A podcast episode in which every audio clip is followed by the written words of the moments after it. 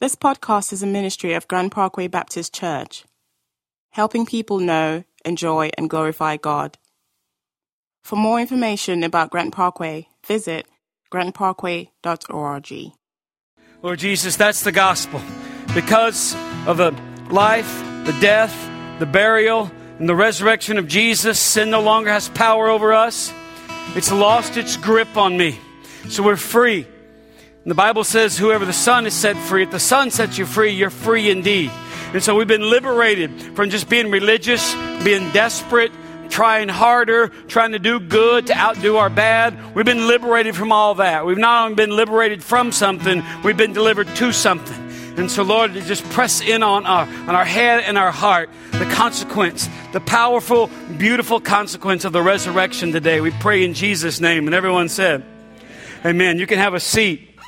If you have a Bible, I invite you to take it and open up to Luke chapter 24.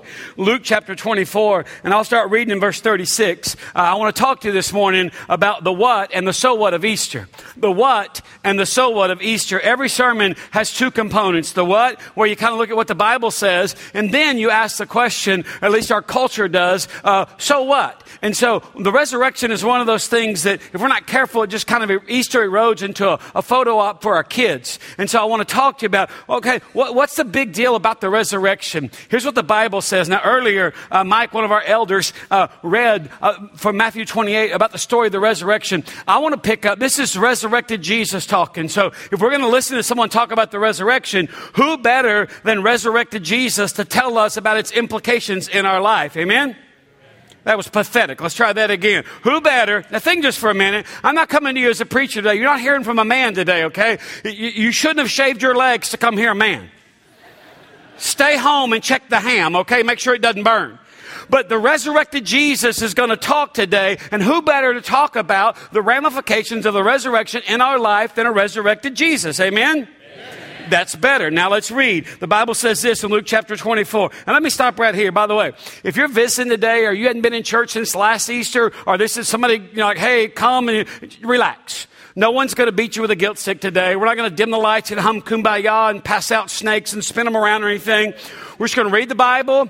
I'm going to tell you what this means. Now, by the way, the Bible's not just intended for your heart, how you feel. It's intended for your head, how you think.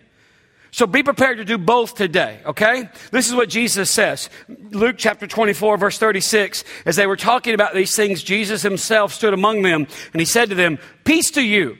And they were startled and frightened and thought they saw a spirit or a ghost. And he said to them, Why are you troubled? And why do doubts rise, arise in your hearts? See my hands and my feet, that is I myself. Touch me and see. For a spirit does not have flesh and bones, as you see that I have. And when he had said this, he showed them his hands and his feet. And while they still disbelieved for joy and were marveling, he said to them, Have you anything here to eat? And they gave him a piece of broiled fish. And he took it and he ate it before them. Then, let me stop right there. Jesus settles it for them once and all. I'm not a ghost. I'm not Patrick Swayze come to help you make pottery while music plays in the background, okay? I'm a real, living, breathing, flesh and blood, tangible God who died and rose again. That's why he says in verse 44, then. Because if Jesus is not really the Son of God, then what difference does it make what he said? He's just a religious kook that we should ignore along with all the other religious kooks. But if he is the Son of God, if he died like he said he was going to, and he rose from the dead, then does that not put an emphasis on his words that don't belong to anybody else's words?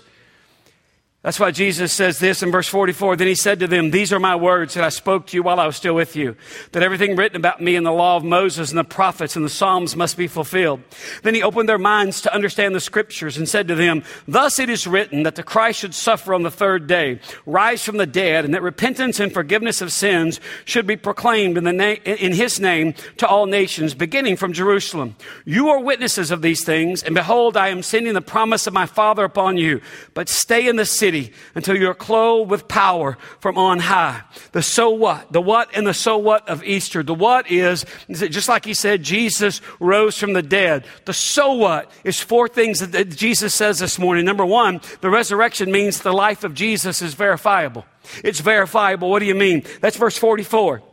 He said, These are the words that I spoke to you while I was still with you that everything written about me in the law of Moses and the prophets and the Psalms must be fulfilled. He's talking about the Old Testament. Now, the Bible's not Christ centered because it's kind of generally about Jesus. He's kind of in there. The Bible's Christ centered because the Bible's primary purpose from beginning to the end is to point us towards the death, the burial, and the resurrection of Jesus. Now, let me say that again because we quickly forget that in America. The Bible's primary purpose is to point us from the beginning beginning to the end. You can't get two pages into the, to, to the first book of the Old Testament, Genesis. A couple pages in, you're reading chapter three, that this messianic promise where God says to the serpent who deceived Adam and Eve, hey, he, he will, he, he will crush your head or bruise your head and you'll bruise his heel. And so from very early on, you see that's the first, first reference to Jesus, the Messiah. And all through the, everything in the Bible points to that. That's what I mean when I say that the resurrection means that the life of Jesus is verifiable. He, he, he stands before his disciples who, who are doubting, and, and he eats fish and says, Hey, I'm not a ghost. I'm not some apparition. It's like my youngest daughter watches a show on the, uh, on the Animal Planet or whatever called Searching for Bigfoot. And I just stopped the other day. I was walking through and I said, Have you noticed they've never found this guy? Why do you keep watching? And she goes, Oh, dad, they got some sounds. This one guy says, That's a squatch. That's a squatch. No, no, no, no. That guy's a moron. There's no such thing as a squatch, okay? Don't waste your mental energy on things like this. Are you done, dad? Yeah, but yeah, I mean, it's all, we hear something out in, the, out in the woods and they point their little TV antennas. Oh, there's a Sasquatch over there. No, no, there's not. Why do I tell you that? Because if you're not careful, you can think about God like that. And Jesus says, Hey, I'm not some spirit. I'm not a ghost. So he eats in front of them. And so the, the life of Jesus is verifiable. He says, Everything written about me in the, in, in in the, in the law of Moses First five books of the, of the, Bible, the prophets and the Psalms, the entire Old Testament, all of it points forward. Why do I tell you that? Because in America, we consume Jesus upon our lust and we, we turn the Bible into a playbook for life. And we make Jesus out to be some kind of life coach that exists to make you better and show you how to manage your money and raise your kids and fix your marriage. And pretty soon, if you're not careful, you open the Bible and you read it like a 10th grader reads their high school yearbook. They open it up and look for their picture. And so you got to have a mechanism by which you kind of bring yourself back to what it's all about. And I'm just going to confess, here's my mechanism for doing that. I am 50 years old. I am your pastor. I have a master's degree in theology. Not that it means anything. And sometimes I find myself reading the Bible for, to, for, to write sermons or to prepare or to study or to understand, and I forget that, the, everything in the Bible points to Jesus. And so my 11 year old daughter has one of these. She doesn't read it anymore because uh, I'm, I'm, I'm big now and stuff. And so every once in a while the conversation comes up should we give that away? No. No. Every once in a while, I'll put a box in my kid's room out in the hall and say, put anything in the box you're not wearing, don't play with anymore. And, and this never goes in the box. Why? Because here's what I do. On occasion, I'll, I'll, sneak into my kid's room when she's asleep and I'll find this on her desk and I'll turn not to any of the stories. I turn to the very beginning and I remind myself that the, that the Bible is radically Christ centered. And here's why.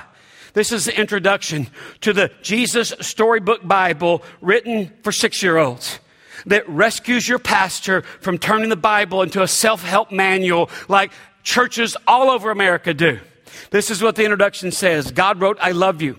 He wrote it in the sky and on the earth and under the sea. He wrote his message everywhere because God created everything in his world to reflect him like a mirror, to show us what he's like, to help us know him, to make our hearts sing the way a kitten chases her tail, the way red poppies grow wild, the way a dolphin swims. And God put it into words too, and He wrote it in a book called the Bible. Now, some people think the Bible is a book of rules telling you what you should and shouldn't do. The Bible certainly does have some rules in it. They show you how life works best. But the Bible isn't mainly about you and what you should be doing. It's about God and what He has done. Other people think the Bible is a book of heroes showing you people you should copy. The Bible does have some heroes in it, but as you'll soon find out, most of the people in the Bible aren't heroes at all. They make some big mistakes, sometimes on purpose. They get afraid and they run away, and at times they are downright mean. No, the Bible isn't a book of rules or a book of heroes. The Bible's most of all story. It's an adventure story about a young hero who comes from a far country to win back his lost treasure. It's a love story about a brave prince who leaves his palace, his throne, everything to rescue the one he loves. It's like the most wonderful of fairy tales that has come true in real life. You see, the best thing about this story is it's true.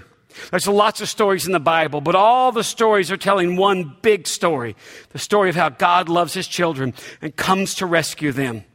It takes the whole Bible to tell the story. And at the center of the story, there's a baby. Every story in the Bible whispers his name. He's like the missing piece in a puzzle, the piece that makes all the other pieces fit together. And suddenly you can see a beautiful picture. And this is no ordinary baby. This is the child upon whom everything would depend. This is the child who would one day, but wait. Our story starts where all good stories start, right at the very beginning. And I close my 11 year old daughter's Jesus Storybook Bible, and I walk back into her room quietly, and I set it on her desk, and I go set it at my kitchen table and weep like a kitty. Why? Because I have the capacity to kind of open the Bible and, and, and, look for what it says about me and, what, and miss what it says about Jesus. And on this resurrection day, the resurrection means that the life of Jesus is verifiable. You can't get around that. You can't pick and choose in the Bible stories you like, truths you don't agree with or you don't believe because everything in there points to Him. It's about Him. It's not about us and what we should do. It's about Him and what He has done. And because the life of Jesus is verifiable, beloved, don't miss this today. Before you leave this world, you are going to have to come to some conclusions about what your response to the life of Jesus is going to be. Allow me to demonstrate. Remember when Jesus was on trial, they were sending him back and forth, and then Pilate didn't want to make a decision, so he got this, this convicted convict named Barabbas. You notice you don't go to school with anybody named Barabbas? That's how wrong they got it on that day. None of you are going to name your kid Barabbas, okay? Well, they got a thief named Barabbas and Jesus. And, and Pilate looked at the crowd because he was a politician. He was just a chicken. He was just a fraidy cat. He was just, hey, let me take a public opinion poll. Hey, who do you want me to release to you? Jesus or Barabbas? And the crowd said, give us Barabbas. And they're like, oh, yeah. And so they let the guilty guy go. But see, you can choose the wrong thing and you still have to deal with Jesus. Which is why Barabbas looked at the crowd and said, Then what shall I do with Jesus who's called the Christ? You can spend your entire life avoiding church, not thinking about, not believing in Christianity, not believing that Jesus was the Son of God. And before you leave this world, you will have to answer the question what are you going to do with Jesus who's called the Christ? Why? Because his life is verifiable. You can't get away from it. You can't just appreciate it. You got to respond to it. The resurrection tells us that. Jesus resurrected, walking on the road to Emmaus. He says, Hey, everything written about me in the Old Testament has been filled full by my life, my death, and my resurrection. Second thing that, that, that, Jesus tells us is that the resurrection means that the death of Jesus was purposeful. Look at verse 46. He says, and then he opened their minds to understand the scriptures. And he said, Thus is written that the Christ should suffer and on the third day rise from the dead. And that repentance and forgiveness of sins should be proclaimed in his name to all nations, beginning in Jerusalem. The resurrection means the death of Jesus was purposeful. H- how do you mean? Without the resurrection, the suffering of Jesus makes no sense. It has no meaning. Let me say that again. Without the resurrection, the, the suffering of Jesus, it, it makes no sense. It has no context. But if the resurrection means, like it, the Bible says it does, that hey, his death was purposeful. And by the way, that's one of the things that Jesus labored hard to teach his disciples, but they couldn't grasp it, okay? Uh, someone stopped me in the hallway over here and said, oh, by the way, our son and our daughter-in-law are pregnant and with their first child. And this thought went through my mind, congratulations. Here's my unsolicited parent advice. Because people every once in a while say, You got kids, what's it like? And I'm like, Oh, anybody here parents? Anybody? Can I see your hand? Yeah. Back me up on this because some people don't have kids are going to go, Oh, your pastor, he drinks too much coffee. He needs to lighten up. No, you shut up, okay? you don't have kids. Here's what parenting is it's saying the same thing over and over and over. True or false? And you tell them, like for example, I tell my kids, hey, when, I don't care, drink stuff, eat stuff, Put your dishes in the sink or in the dishwasher when you're done. And they look me right now and go, okay, dad. And every morning I get up. There's not like one or two. There's like six or nine. I went into my 17 year old's bedroom the other day. We were running low on dishes. They're all in there. They're on the floor. They're on the bookshelf. She's got a pastry. Got a pastry, a whole cheese Danish thing about a foot long. Just took the lid off with a fork. She'd been sick for three days and just sat in bed and ate the whole thing. And they just set it down on the floor. I'm like, what? The record was 12. 12 glasses out of her bedroom at one time. And they've all got the milky, dried residue of whatever they drank in the bottom of it. That's what gets this old man. I'm like your grandpa. I'm like, rinse the glass out, okay? No, no, my kids can't. They can't pick stuff up. They can't. And I said, hey, before you go to bed, just pick up all your stuff, put it in this. Every morning I get up and I'm just like, and you know what? It's a very Christ like feeling. That's what I tell myself. I am like Jesus all of a sudden. Now, if you're visiting right now, you're going, What in the cat hair is this loser talking about? Allow me to demonstrate. The resurrection, I said, makes no, eh, the, the resurrection means the death of Jesus was purposeful. This is what Jesus talked about. Three different occasions he told his disciples, and each time with more clarity and detail. Mark chapter 8, Mark chapter 9, Mark chapter 10. Allow me to read Mark chapter 8, verse 31. And he began to teach them that the Son of Man must suffer many things and be rejected by the elders and the chief priests and the scribes and be killed, and after three days rise again. And he said this plainly. Hello? He said this plainly. And Peter took him aside and began to rebuke him. But turning and seeing his disciples, by the way, Jesus turns and sees the disciples and he's like, I don't want anybody else to miss it the way Peter's missed it. And so turning and seeing his disciples, he rebuked Peter and said, Get behind me, Satan, for you're not setting your mind on the things of God, but on the things of man. Next chapter, Mark chapter 9, verse 31. And as they went on from there and they passed through Galilee, he did not want anyone to know, for he was teaching his disciples, saying to them, The Son of Man is going to be delivered into the hands of men, and they will kill him. And when he is killed, after three days, he will rise. But they did not understand the saying and were afraid to ask him. You would think this is starting to sound familiar. But it doesn't. It gets worse in the very next chapter, Mark chapter 10, verse 33. And taking the 12 again, again, circle that word he began to tell them what was to happen to him, saying, See, we're going up to Jerusalem, and the Son of Man will be delivered over to the chief priests and the scribes, and they will condemn him to death and deliver him over to the Gentiles, and they will mock him and spit on him and flog him and kill him. And after three days, he will rise. Now, I don't know about you, but if I'm walking with Jesus, I'm hanging out with Jesus, and three times and back to back to back, just, I mean, pretty close proximity to each other, he tells me, and each time with more grand granularity and detail. I'm thinking, okay, oh, oh, let, let's talk about this. You know what they said in response to this in chapter 10 on the third time? You know what they said? They said, and I quote, look in your Bibles, is in there, Mark chapter 10, verse 35. Two of his disciples said, We want you to give us whatever we're fixing to ask you. Wait a minute.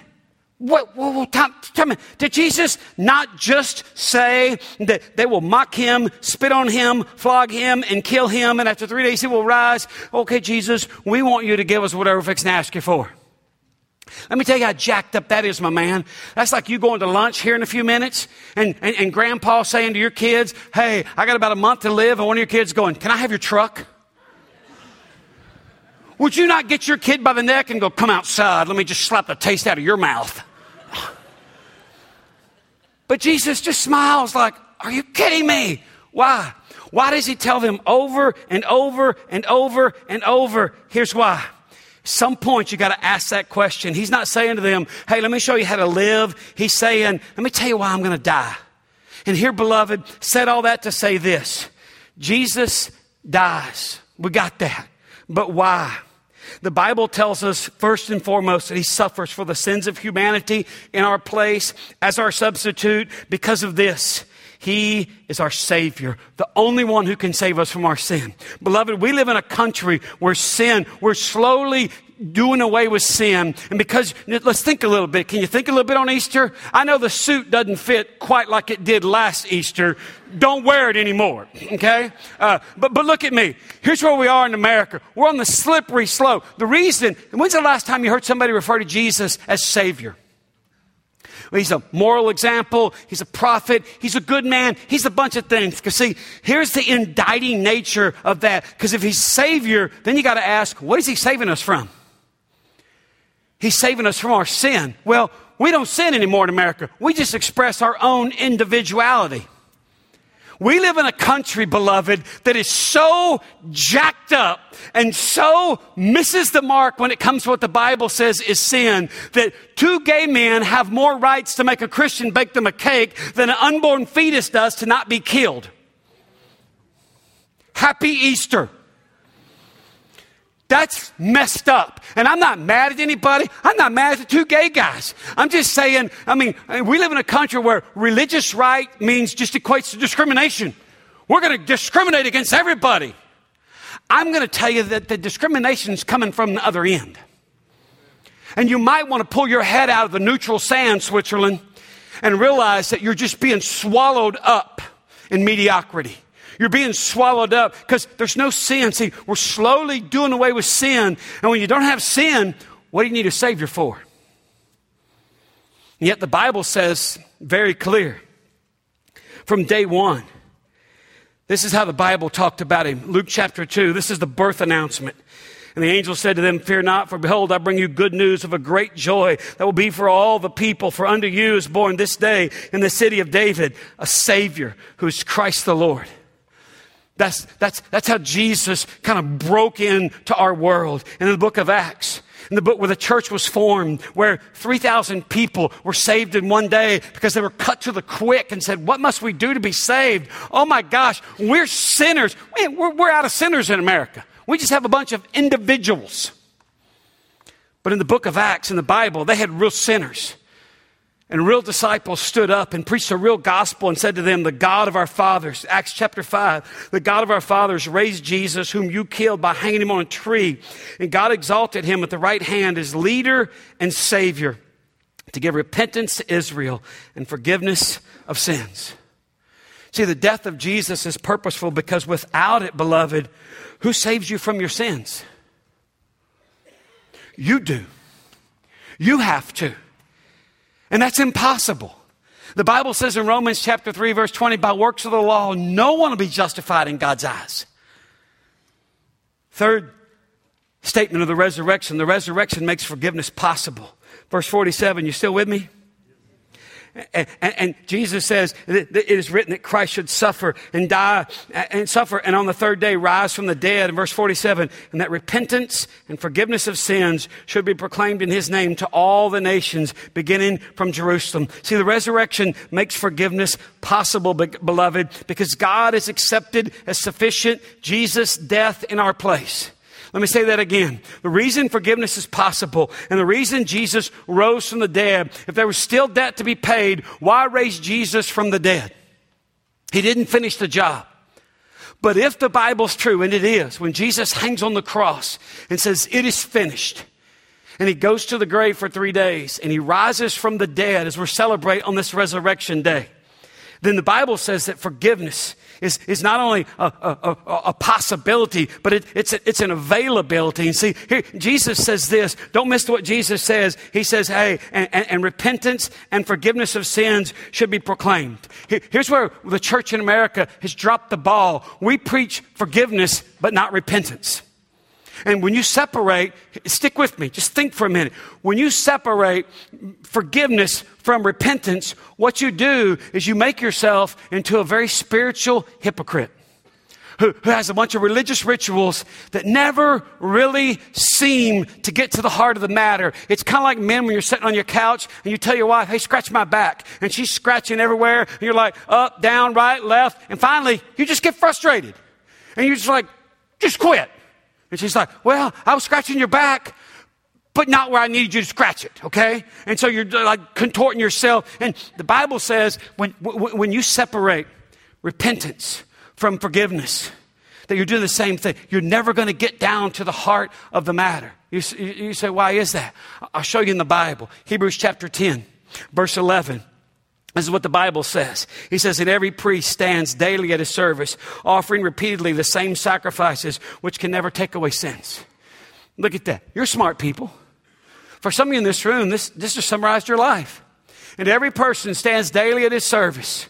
At, at, at the list of religious r- rules or traditions that you're willing to believe in, offering repeatedly the same sacrifices, saying the same thing. God, I'm sorry. I want to do better. This is affecting my personal happiness. God, I'm, uh, uh this is not good. This is, this is causing me to ha- ha- have some addictions because I'm self, I'm engaging in self-medicating behavior, whatever.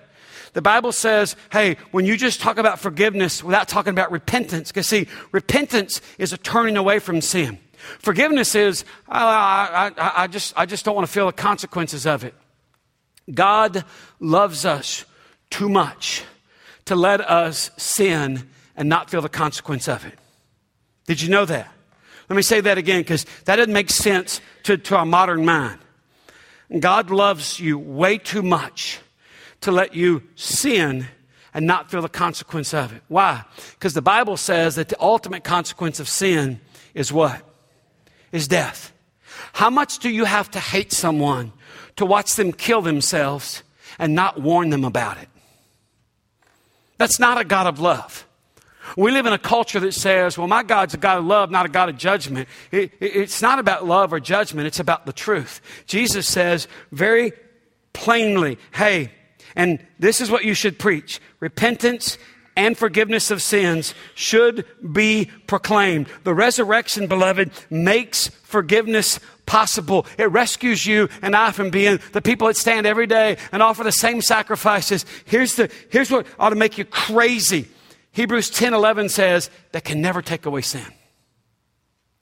Ask yourself, is your religious tradition taking sin out of your life?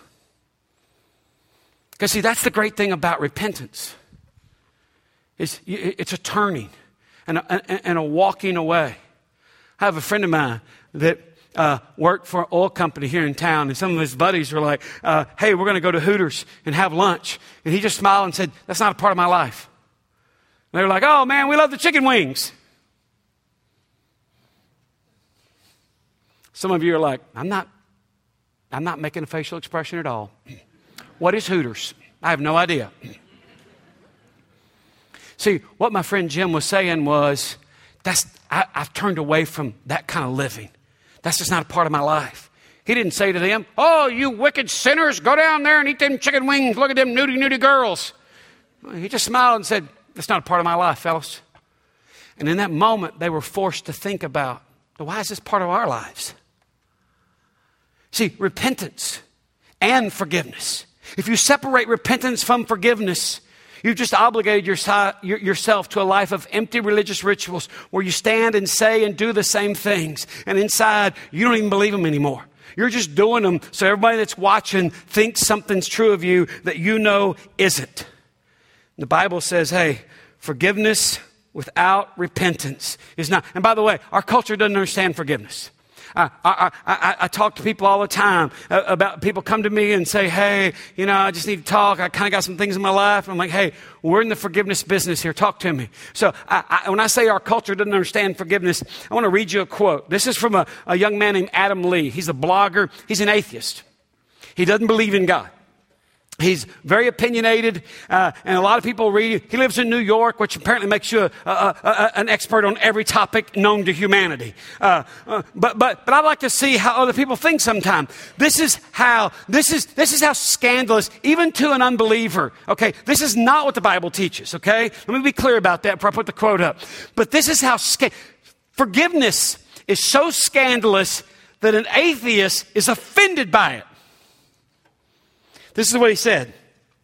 This is the problem. Quote, this is a problem I have with Christian belief in grace. It emphasizes undeserved forgiveness.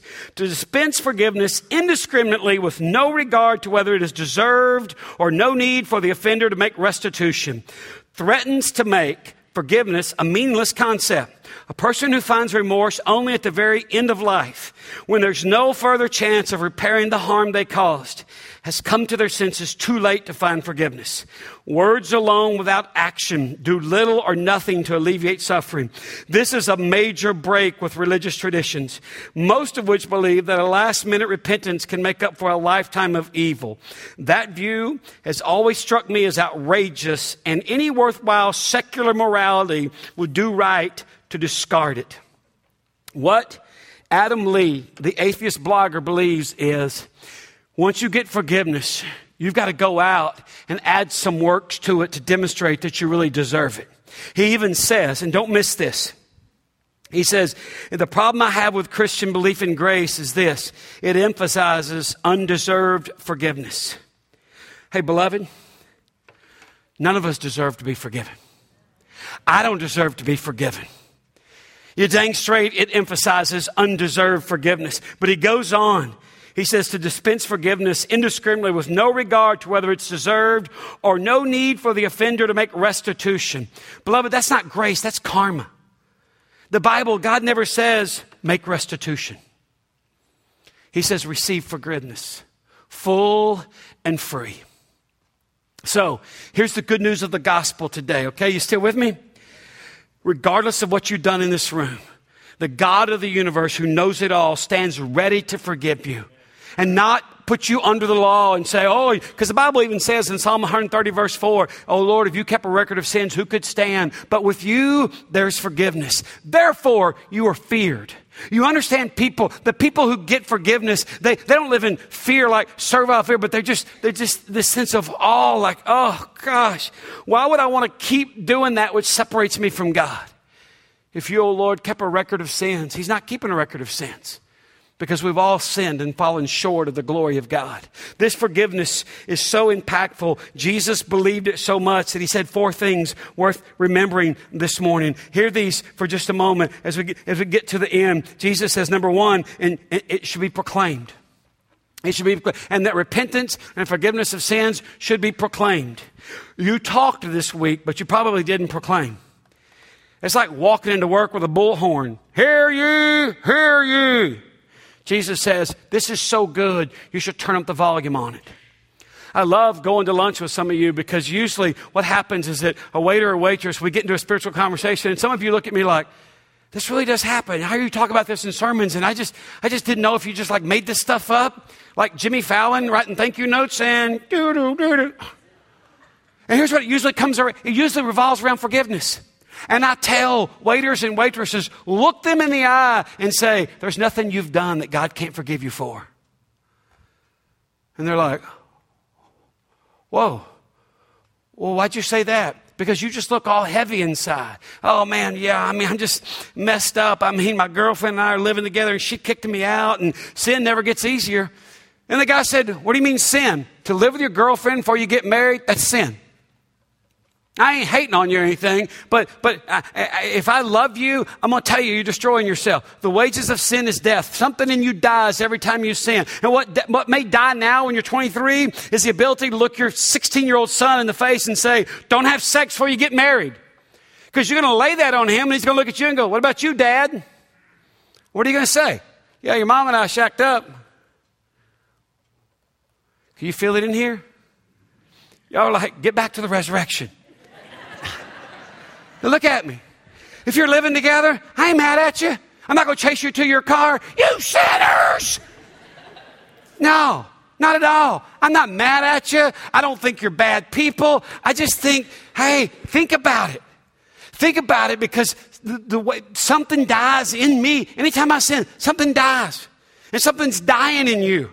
Which is what one, which is why what one generation allows in moderation, the next one excuses in excess.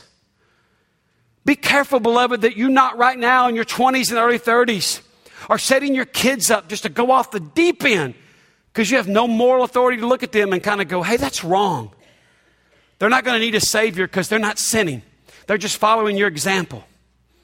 That's the heart of thinking about how you live. Jesus says this should be proclaimed. Secondly, he says, in his name. In his name. Why is that a big deal? Because the Bible says in Acts chapter 4, verse 12, there's no name given under heaven whereby which men should be saved except the name of Jesus. There's an exclusivity to Christianity that we can't apologize for anymore. We got to stop acting like, well, this isn't true. No, this is true. He says this should be proclaimed, secondly, in his name, thirdly, to all nations. Let me ask you, you want to think about one more thing before I let you out of here this morning? Ask yourself this question What is so true that if I put you in a helicopter and dropped you out in any nation in the world, it would be true there, as true as it is right here in Sugar Land? What the Bible is saying, more important, what Jesus is saying, is the universal need of humanity is forgiveness. He says repentance and forgiveness of sins should, should, should be proclaimed in his name to all nations, thirdly. And then Jesus says this begin in Jerusalem. Why? Have you been to Jerusalem? It's the most religious city on the planet. People are killing each other to stake their flag and go, no, our way's the right way. Jesus says, start here, or they're going to kill each other in the name of religion. Not that that doesn't go on anywhere. You see how relevant Jesus is? He says, hey, this is, this is how powerful this reality is. Fourthly and finally, the so what of the resurrection says this. The resurrection means that God is available. Look at verse 49. You still awake? Pinch the baby. You're headed to grandma's in four minutes. Can you smell the ham? Amen? Verse 49, somebody stopped me in the, in the, hallway and said, I got the ham in the oven. I said, I'll follow you to the car right now. They could just sing for the whole time. Don't tempt me, people.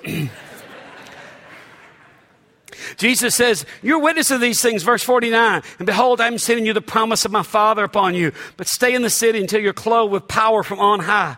The promise of the Father. What, what, what do you mean the resurrection means God is available? The promise of the Father that Jesus refers to is the Holy Spirit. He says, I'm sending the promise of the Father uh, uh, upon you. Jesus said back in John 14 when he's explaining to his disciples, Hey, I'm out of here. I'm going back to heaven. They were like, What? No way. And he goes, I got to go. But the, I, I won't leave you as orphans. I'll send the Holy Spirit he'll be with you forever. He'll lead you into the truth. See, the resurrection means that we don't have an absent God who watches in heaven. We have a very present God. The Bible talks about him in such tangible terms. He says in Matthew 28, hey, go and teach all nations, baptizing them in the name of the Father and the Son and the Holy Spirit, and teach them to obey everything I've commanded you. And lo, and check this out. Don't miss this. I'm with you always, even to the end of the age. Hebrews 13, 5, he says, I'll never leave you nor forsake you. I'll never leave you nor forsake you.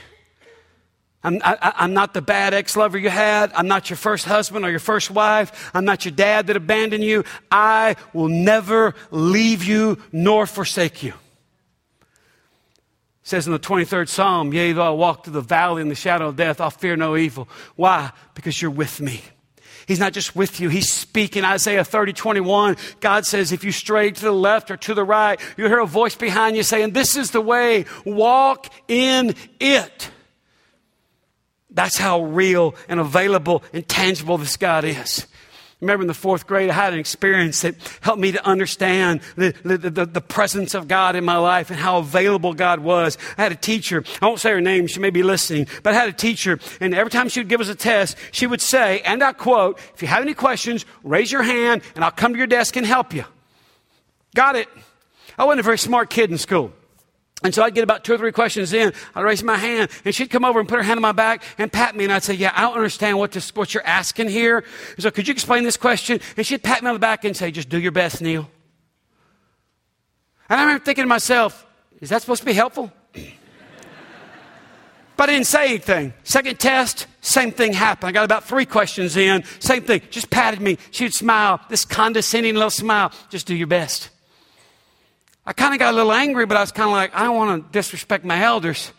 About the fourth, fifth test of the year, I just snapped and went crazy. I mean, I was like Julia Roberts in Pretty Woman. I don't know how business went, but I was a maniac. I got to the fifth question, didn't even, I couldn't even understand it. I raised my hand, she walked over, put her hand on my back, and I was like, "Ooh!" And she said, What's the problem? I said, Can you just explain? I, I don't know how to answer this question. And she patted and said, Do your best. And I said, Why are you even here? You're not helping me. And she said, Neil, get up and go to the office. And I walked out and probably snapped my pencil and dropped it on the floor. Now, if you're a teacher, what they called me in the fifth grade, fourth grade was incorrigible. That was written on my report card. He is incorrigible. I was like, I don't know what that means. How you expect me to understand that? Are you offending me or complimenting me? I'm incorrigible. You're not helpful. so I had to go see Miss Garrison, who was our principal. I was not afraid of Mrs. Garrison because she couldn't whip you. She would be like, Neil, yeah, let me give you a little talk. Okay, talk to me. But I'm just, so I go down there and she said, I was so, I was so angry. You ever been so angry you couldn't lie? I was that angry. She said, Neil, why are you here? I said, that woman's not helpful. She pats me and pets me like a kitty. But she says, if you need help, raise your hand. I raised my hand and this, this, this, I wish I knew what patronizing meant back then, but I didn't. This little patting, patronization is not helpful. And she said, would you like a donut?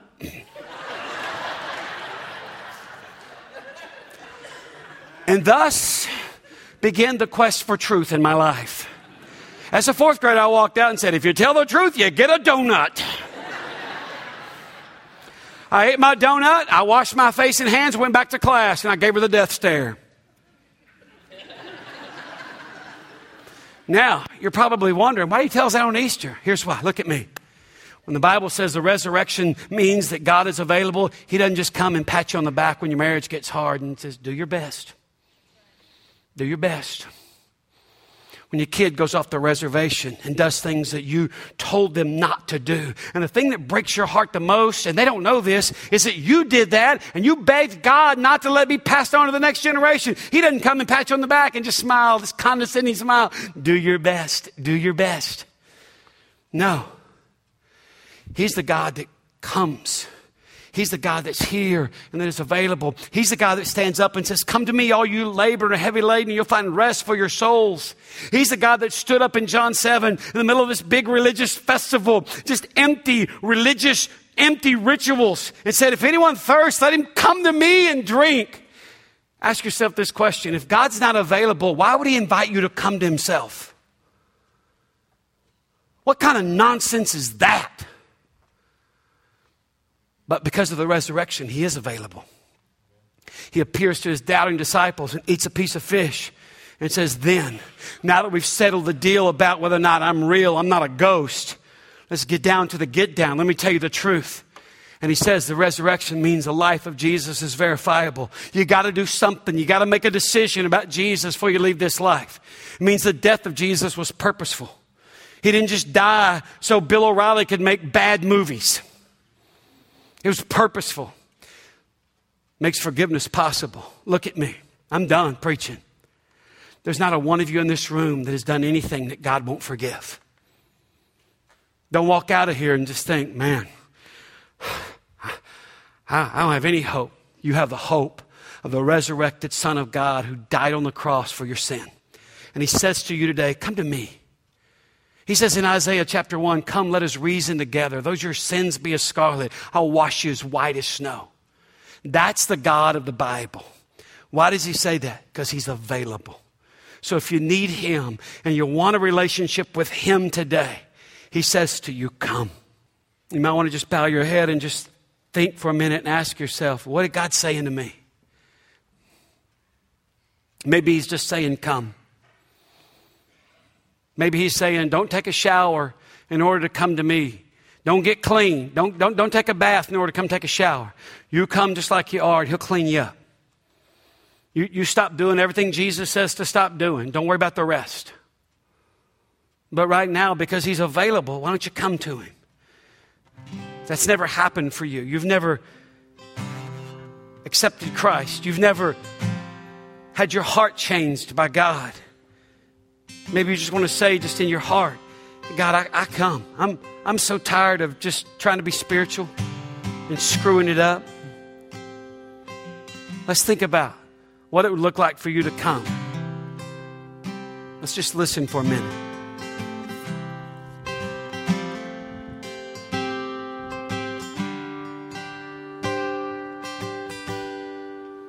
Lay down your burden.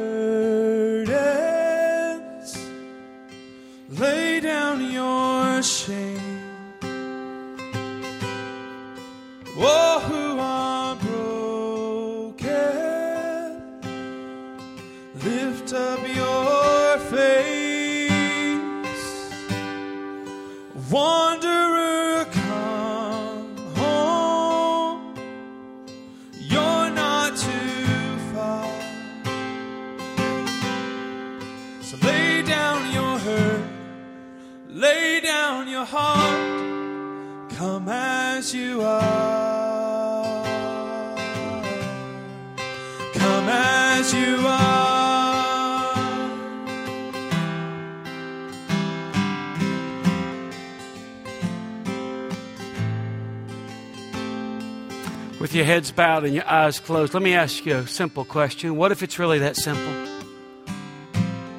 What if Jesus lived the life he lived, died the death that he died, and rose from the dead just to say, Come as you are? It's the invitation way back in Isaiah. Come, let us reason together. Though your sins be as scarlet, I'll wash you as white as snow. There's nothing about you that puts God off, that makes God think, no, doesn't apply to you. No, it applies to you. And it is available to you because He's available to you today. In just a minute, we'll pray a prayer and we'll conclude this service. Myself and some of our pastors and elders will be available down front. We can pray with you. If you'd like to understand more about what it means to come to Jesus, we'd, we'd help you with that. You were handed a worship folder when you came in. There's a little tear off part on there. You can just kind of indicate on there. I'll take you to coffee. I'll buy you lunch. I'll sit down with you. We don't want to just preach to you, we want to pastor you. You are loved by God. And forgiveness is real. When Jesus rose from the dead, it was an indication that God accepted his life, his payment for our sin. So you don't have to be afraid. God, give us the revelation we need and the courage to act on the revelation that you give. The invitation of God today is come. Let us hear your voice, we pray in Jesus' name. And everyone said, Stand to your feet. I'm going to speak a blessing over you. Hold your hands out. He is risen. He is risen. He is risen. Because he is risen, you can be changed. Depart now and live in light of the resurrection. In the name of the Father, and the Son, and the Holy Spirit. Amen. Bless you. You're dismissed.